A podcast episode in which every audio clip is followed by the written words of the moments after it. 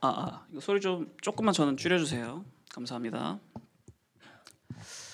안녕하세요 여러분 반갑습니다. 너무 오랜만에 이렇게 이곳에서 함께 여러분들과 볼, 보는 것 같아서 이러한 구도로 보는 것 같아서 너무나도 반갑기도 하고 어, 좀 떨리기도 합니다. 저희들 어, 말씀을 대하기 전에 다시 한 번 더 저희들 함께 기도했으면 합니다. 제가 기도 인도할 테니까 함께 기도해 주시기 바랍니다. 기도하겠습니다. 하나님 아버지 감사합니다. 주님 주님께서 주시는 말씀 오늘 주시는 주님의 말씀 저희들 그 어느 것 하나 곡해하지 아니하고 오해하지 아니하고 주님께서 주신 말씀 그대로 진리 그대로 받아들여 우리의 삶 가운데 주님께서 주님께서 주신 그 감동으로 인하여 결단하며 나아가는 그렇게 이곳으로 찾아온 모두 될 수 있도록 함께 하시고 인도하여 주옵소서. 주님 말씀을 기대합니다. 주님.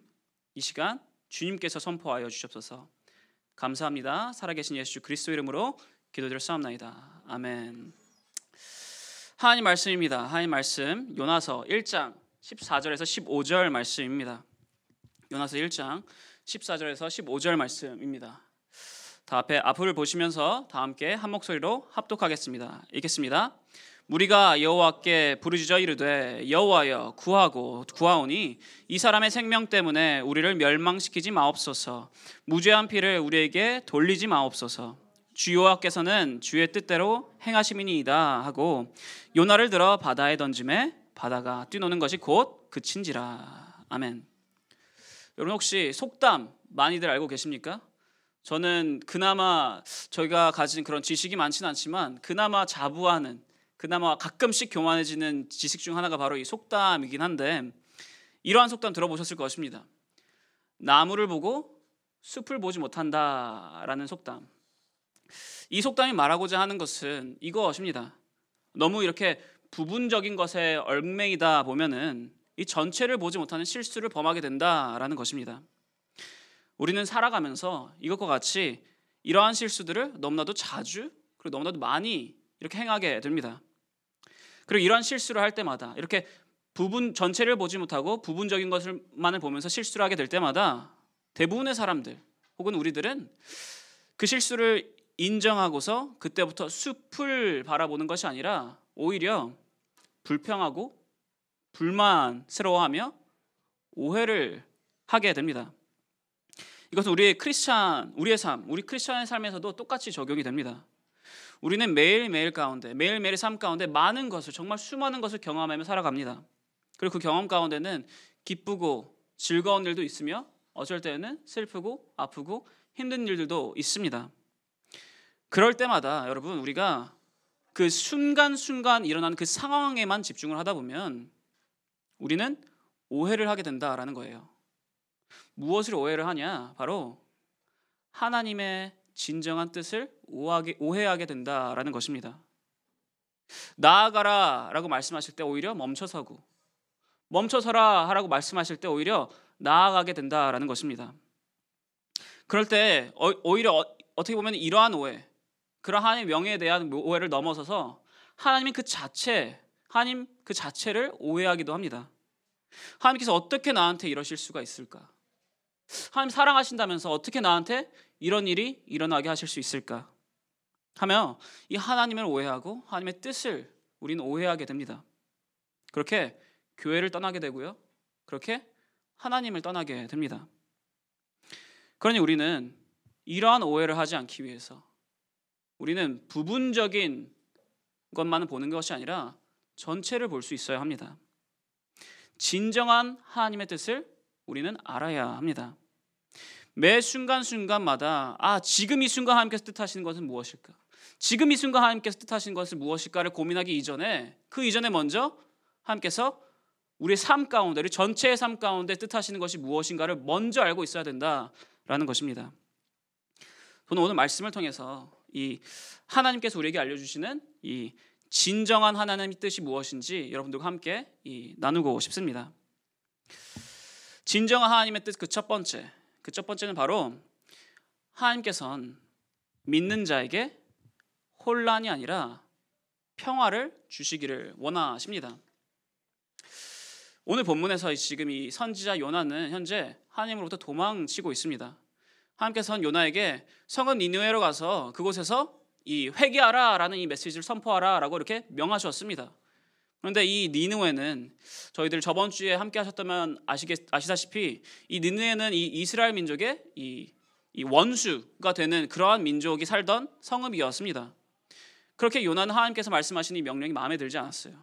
왜 하나님께서 원수에게 지금 자비를 베푸시려 하시는 것인가?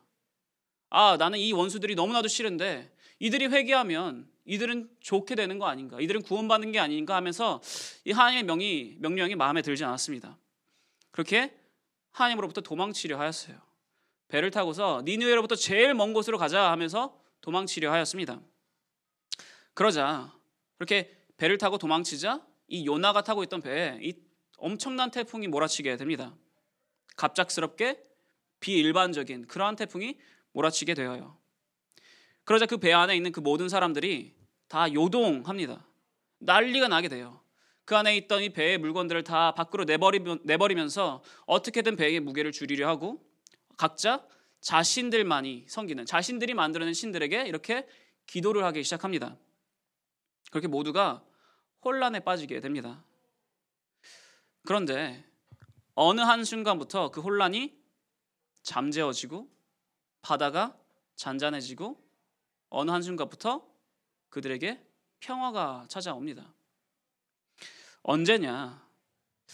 우리 요나서 1장 14절에 15절. 저희 제가 좀 이해하기 쉽게 지금부터 아마 거의 대부분이 세 번역 성경으로 제가 가져왔습니다. 자, 함께 14절 15절을 다시 한 번 더 읽어 보겠습니다.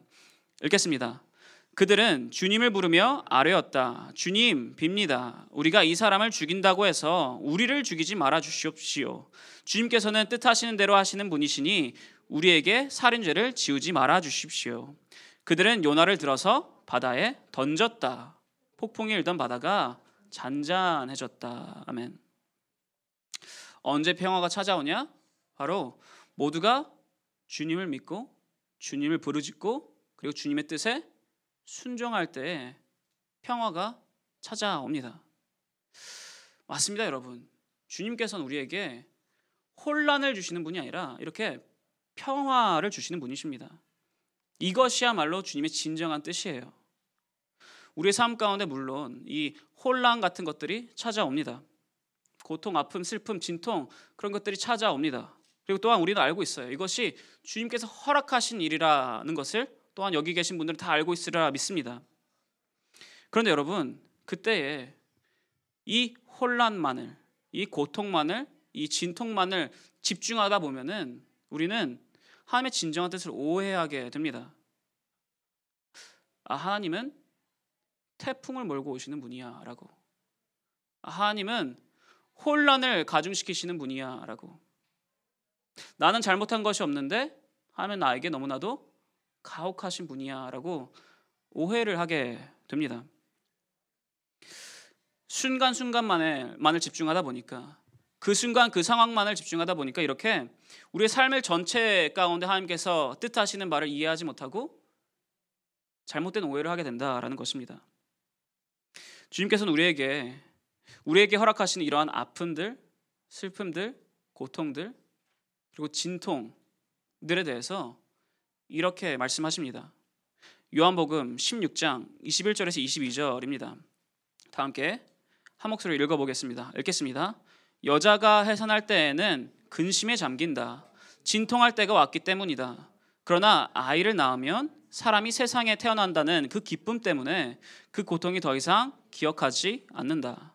이와 같이 지금 너희가 근심에 쌓여 있지만 내가 다시 너희들을 볼 때에는 너희 마음에 기쁠 것이며 그 기쁨을 너에게서 빼앗을 사람이 없을 것이다. 아멘.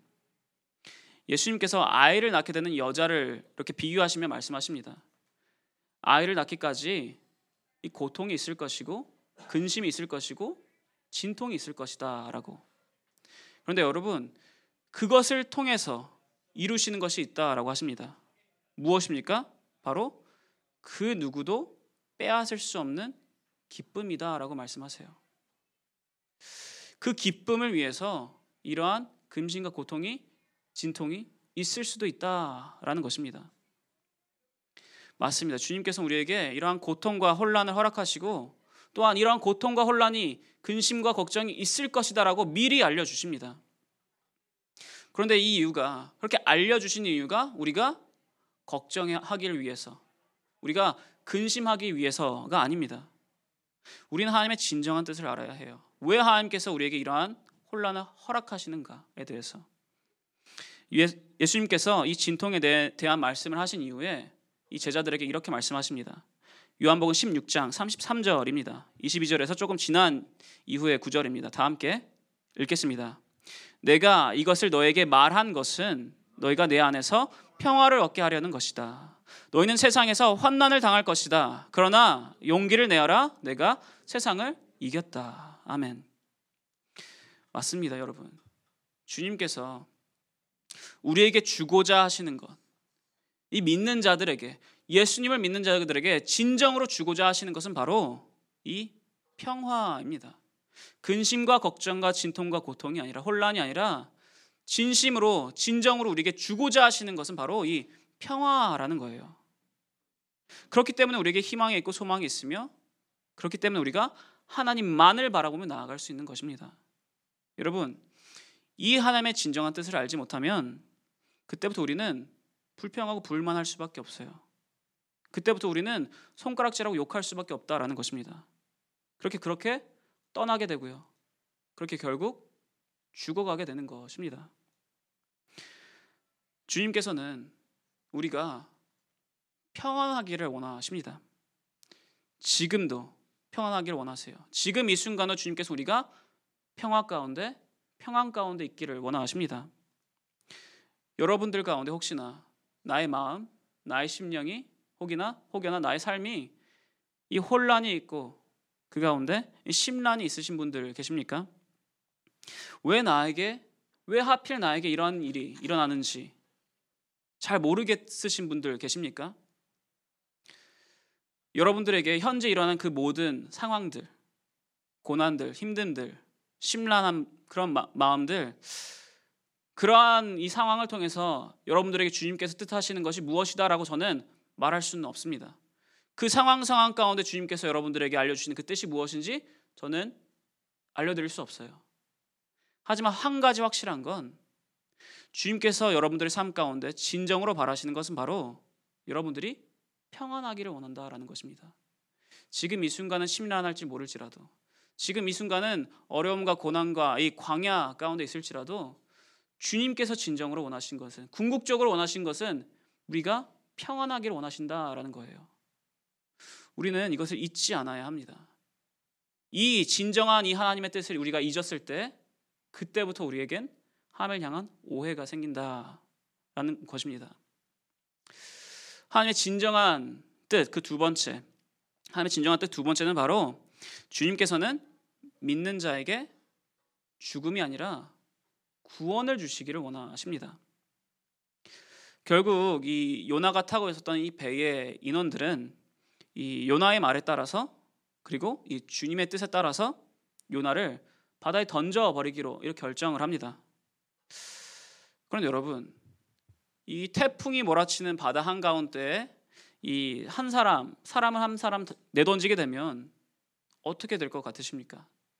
아, 그 사람 수영 잘하면 태평양을 건너서 잘 살아올 수도 있겠지. 라는 혹시나 하는 그 0.00001%의 그런 확률이 기대시겠습니까? 만약 여러분들이 그렇게 태평양 한가운데 갑작스럽게 떨어지게 되었다. 아무것도 없이 뭐 구명보트, 뭐 조끼도 아무것도 없이 그냥 떨어지게 되었다라면 태평양 한가운데 떨어지게 되었다라면 어떤 생각이 들겠습니까? 아, 나 죽겠구나. 죽어, 죽, 죽어 버리겠구나. 결국에 죽겠구나라는 생각이 들지 않겠습니까? 그리고 그러한 요나를 이 태풍이 몰아친 바다 한가운데 내던졌던 이 선원들, 이 배의 인원들은 어떤 생각을 가졌겠습니까? 어떤 생각을 가지면서 요나를 버렸게 이렇게 내던졌겠습니까? 아 잘하면 요나 뭐 살 수도 있겠지라는 생각을 가졌을까요? 아니요. 그들도 알고 있었어요. 요나를 바다에 던지게 되면 그 순간 자신들이 살인을 저지르는 것과 마찬가지일 것이다라는 것을 알고 있었습니다. 무슨 말이냐? 요나가 죽을 것이다라는 것을 알고 있었다라는 것입니다. 그렇게 베이 인원들이 이렇게 고백하지 않습니까? 오늘 본문 14절입니다. 다 함께 읽겠습니다. 그들은 주님을 부르며 아뢰었다. 주님, 빕니다. 우리가 이 사람을 죽인다고 해서 우리를 죽이지 마라 주시옵소서. 주님께서는 뜻하시는 대로 하시는 분이시니 우리에게 살인죄를 지우지 마라 주시옵소서. 우리에게 살인죄를 씌우지 마라 주시옵소서라고. 지금 모두가 다 요나를 포함한 모두가 다 지금 자신이 죽게 될 것이다. 아, 요나가 죽게 될 것이다라고 지금 생각하고 있어요. 무엇으로 인하여서 주님의 뜻으로 인하여서 주님께서 그렇게 원하신 것이다라고 생각을 하고 있다라는 것입니다. 그렇다면 여러분, 주님께서는 지금 요나를 죽이려고 하고 계신 것입니까? 주님께서는 믿는 자를 죽이려고 하시는 분이십니까? 아닙니다. 사실 우리는 이미 알고 있죠. 요나서가 너무나도 유명한 우리가 어렸을 때부터 잘 어, 여러 매체를 통해서 이 들었던 내용이기 때문에 우리는 이미 알고 있습니다. 요나에게 어떠한 일이 일어나는지. 요나서 1장 17절입니다. 1장 마지막 절 저희 다 함께 읽어보겠습니다. 읽겠습니다.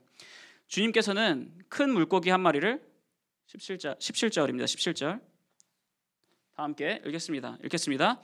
주님께서는 큰 물고기 한 마리를 마련하여 두셨다가 요나를 삼키게 하셨다. 요나는 사흘 밤낮을 그 물고기 뱃속에서 지냈다. 아멘. 주님께서는 지금 이 바다에 던져지는 요나를 그 구하기 위해서 큰 물고기를 마련해 두셨다라고 이렇게 쓰여 있습니다. 여러분, 마련해 주셨다라는 게 무슨 의미입니까? 갑자기 급작스럽게 임기응변으로 죽을 뻔한 요나를 구하였다라는 의미입니까? 아닙니다. 지금 여기서 하나님께서 하신 것은 임기응변으로 갑작스런 변심이 아니다라는 거예요.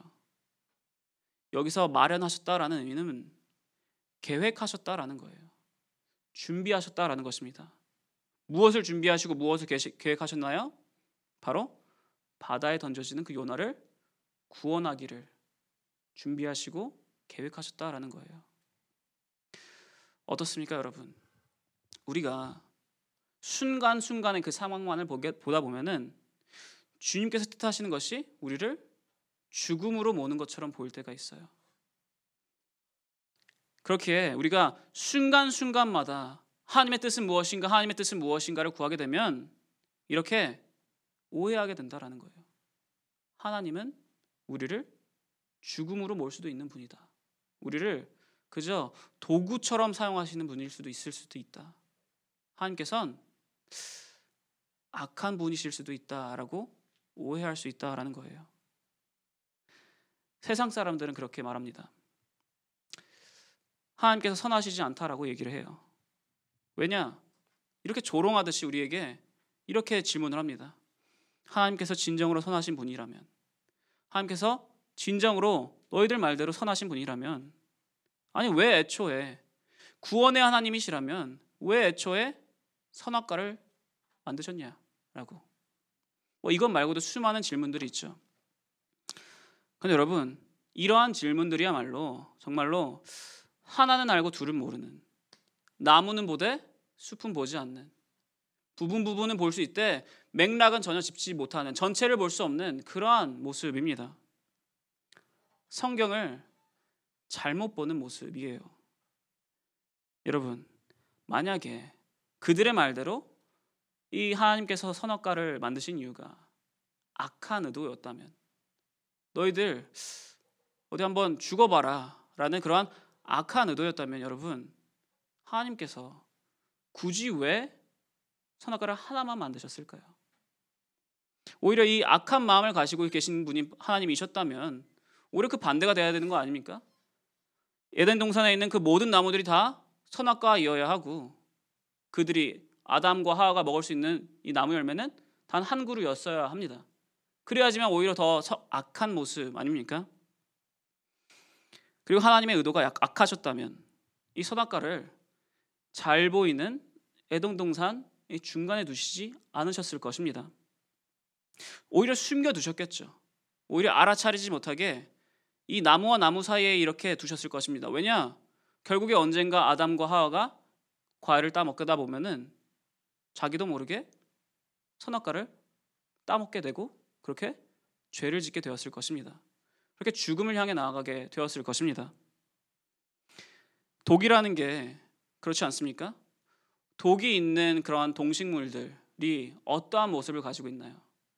약간 camouflage 하는 것처럼 이렇게 좀 잘 안 보이는 모습을 가지고 있나요? 아니면 누구라도 알아볼 수 있도록 굉장히 화려한 모습을 가지고 있나요?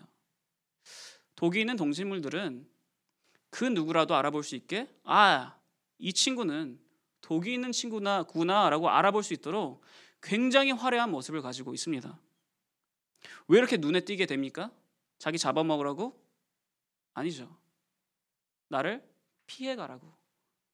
나를 공격하지 말라고 구분되어 있습니다.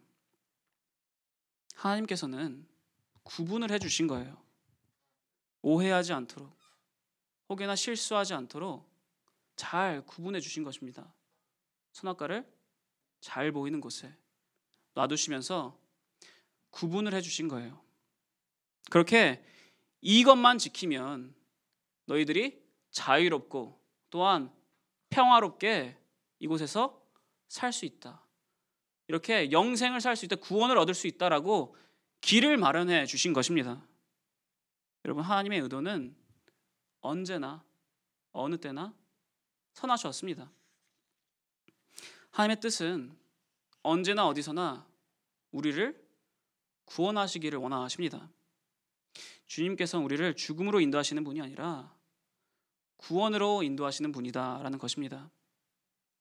그렇기에 주님께서 예수님을 우리에게 보내주신 것, 이 세상에 보내주신 것 아니십니까? 요한복음 3장 17절 말씀입니다. 다 함께 읽겠습니다.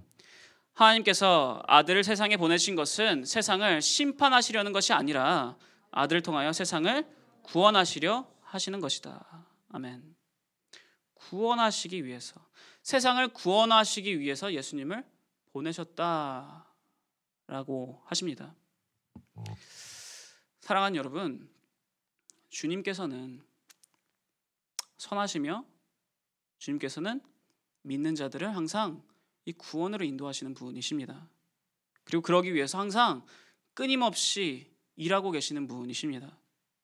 우리를 멸망과 죽음으로 인도하는 것이 아니라 오늘 보았던 이 요나처럼 구원으로 인도하시기 위해서 우리는 이것을 잊지 말아야 합니다. 너무나도 당연해 보이지만 우리는 때때로 이것이 우리가 고난 가운데 있을 때 힘든 가운데 있을 때 순간순간의 상황 가운데 잊어버릴 때가 있습니다.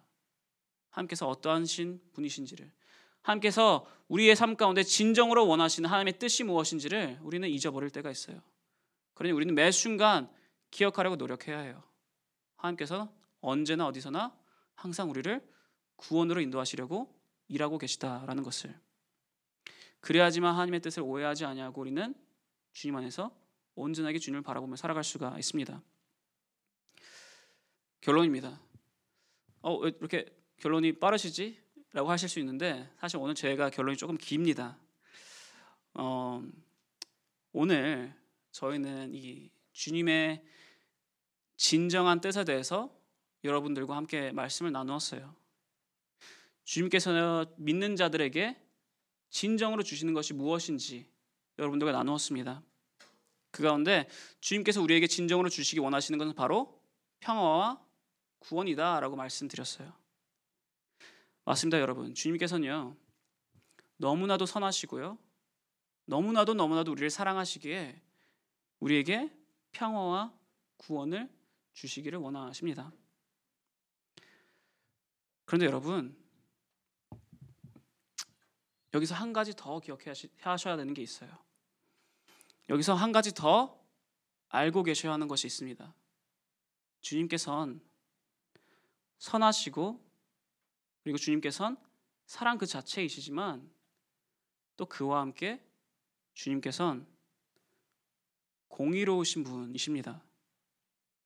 하나님의 성품 중에서 선하신 것도 중요하고 사랑 사랑이 넘치시는 끝없는 사랑을 가지고 계신 것도 중요합니다. 그런데 여러분 그와 함께 중요한 것이 바로 하나님께선 그 누구보다 공의로우시다라는 것입니다. 이것이 너무나도 너무나도 너무나도 중요해요. 우리는 이것을 잊지 말아야 합니다. 왜냐? 요즘에 여기 계신 분들은 대부분이 다 청년분들이기 때문에 말씀드리겠습니다. 요즘에 청년들이 너무나도 쉽게 접할 수 있는 그런 유튜브 혹은 인터넷 같은 데서 이러한 공의로우신 하나님의 성품을 굉장히 축소하고 아니 없는 듯이 말하면서 교묘하게 그리고 그럴듯하게 그럴듯해 보이는 말들을 하고 계시는 자칭 크리스찬 분들이 계십니다. 너무나도 유명하신 분들이에요. 그리고 그분들은 말씀하십니다. 괜찮아. 라고.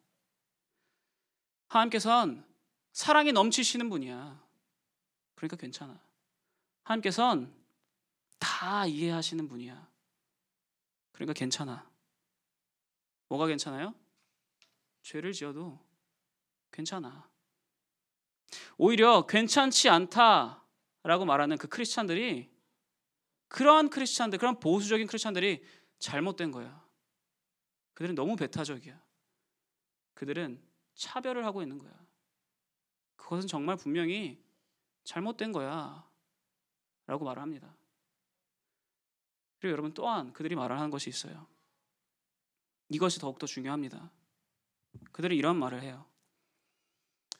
구원 하나님께서는 세상을 살아가신다 말씀하셨잖아. 그렇지?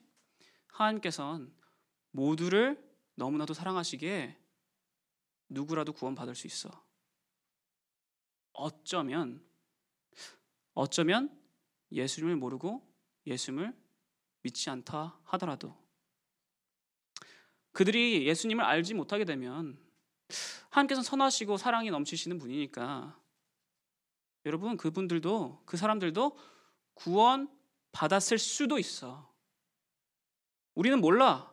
알 수 없어. 누군가에 대한 구원에 대해서 우리는 왈가왈부할 그런 권리가 없어. 그것은 정죄야. 잘못된 거야. 우리는 알 수 없어. 몰라. 라고 이렇게 이야기합니다. 여러분, 이러한 말들 굉장히, 굉장히, 굉장히 그럴듯해 보입니다. 그래서 인터넷에 유튜브를 쉽게 접하시는 그 청년들이 이러한 말들에 굉장히 쉽게 공감을 해요. 그리고 굉장히 쉽게 속아 넘어갑니다. 그렇게 속은 청년들이 그때부터 어떠한 행동을 하기 시작하는지 아십니까? 그때부터 아 이것이 진리다라고 생각하는 그 순간부터 교회를 욕하기 시작하고요. 그 순간부터 크리스천들을 욕하기 시작합니다. 아 이 사람들 아니 왜 이렇게 깨어 있지 못해? 아 사랑이 없는 자들이야. 정죄하는 자들, 배타적인 자들, 차별하는 자들, 진정으로 잘못된 자들. 여러분, 그들의 말에 우리는 속지 말아야 합니다.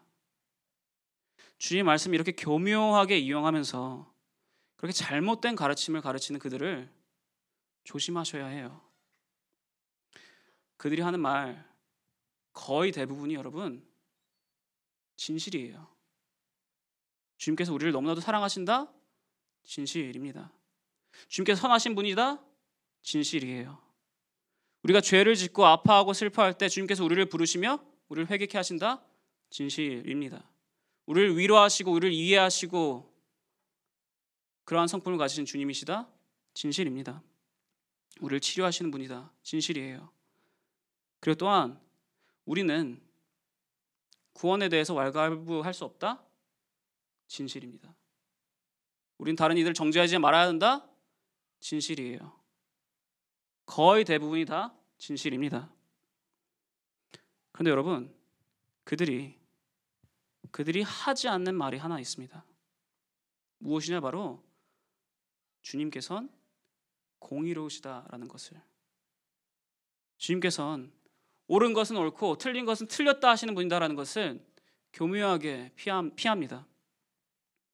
그렇기 때문에 주님께서는 공의로우신 분이시기 때문에 주님께서 세우신 율법을 어기고 선악과를 따먹은 아담과 하와를 어떻게 하셨나요? 아, 너희들 그래 한 번 잘못할 수도 있지. 그래 이번만 넘어가 줄게 하면서 어물쩍 넘어가셨나요? 아닙니다. 주님께서는 공의로우신 분이시기 때문에 벌을 내리셨어요. 그들이 죄를 지었기 때문에 벌을 내리셨습니다. 그로 인해서 우리에게 원죄가 생겼고요. 그리고 그로 인해서 예수 그리스도께서 십자가에 못 박히셨습니다.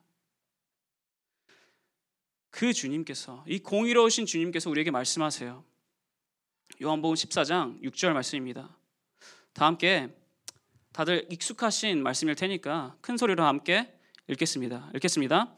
예수께서 이르시되 내가 곧 길이요 진리요 생명이니 나로 말미암지 않고는 아버지께로 올 자가 없느니라. 아멘. 여러분 주님께서 말씀하세요. 예수님을 통하지 않고는 구... 아직 몰라. 이것은 예수님을 아직 모르는 이들에게 적용할 수 없는 구절이야. 하나님께서는 그런 예수님을 모르는 자들에게도 어쩌면 구원의 길을 우리가 알지 못하는 구원의 길을 열으셨을 수도 있어. 그들에게도 구원이 있을 수도 있어. 우리는 정죄하면 안 돼. 라며 교묘히 이야기를 해요. 근데 여러분 주님께서 분명히 말씀하십니다. 오직 예수님께서만이 길이요 진리요 생명이니 예수님으로 말미암지 않고는 아버지께로 즉 구원으로 이룰 수 없다라고 말씀하십니다. 여러분 이것이 진리고요.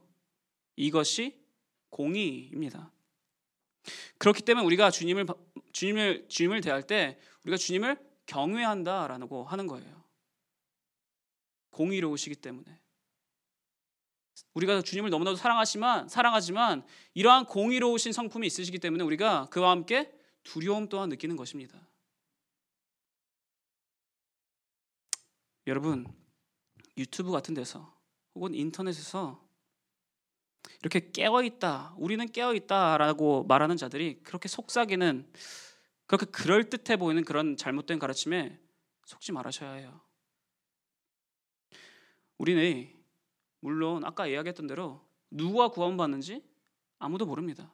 여기서 여러분 제가 너는 구원받을 것이고 너는 구원받지 못할 것이야. 혹은 여기서 여러분 모두는 구원받았습니다라고 제가 이렇게 확답하는 것도 사실상 그럴 수가 없어요.